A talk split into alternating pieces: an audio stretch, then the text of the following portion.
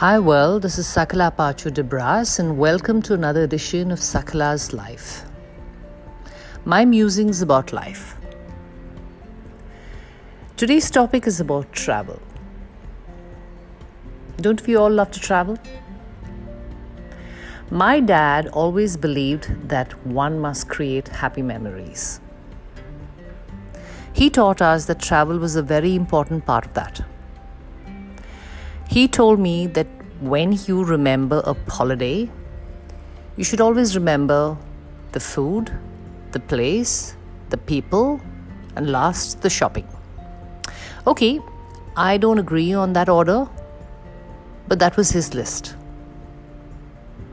My entire childhood travel memories were about these. I remember the biryanis in Hyderabad, the puranpoli in Pune, the curry laksa in Malaysia, the gelato in Italy, the sorpatel in Goa, the onion pakoras and lassi in Punjab, the dhokla in Gujarat. Food is an integral part of my travel, but the so are the sights and sounds. Mom loved history, so museums, old palaces, forts were always visited by us. Would spend an entire day or maybe days exploring Ajanta Ellora, Batu Caves, the Red Fort, Salar Jung Museum, or an entire day at the Vatican Museum. But what made a place truly memorable to my parents would be the people. If they made friends on a trip, they would be they would become friends for life something that I try to cultivate but without much success.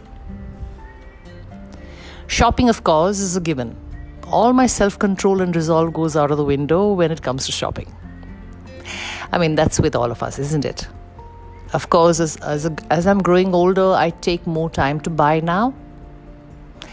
And, and right now, I have reached a place where I ask the question Does it go with my house? Does it go with my wardrobe?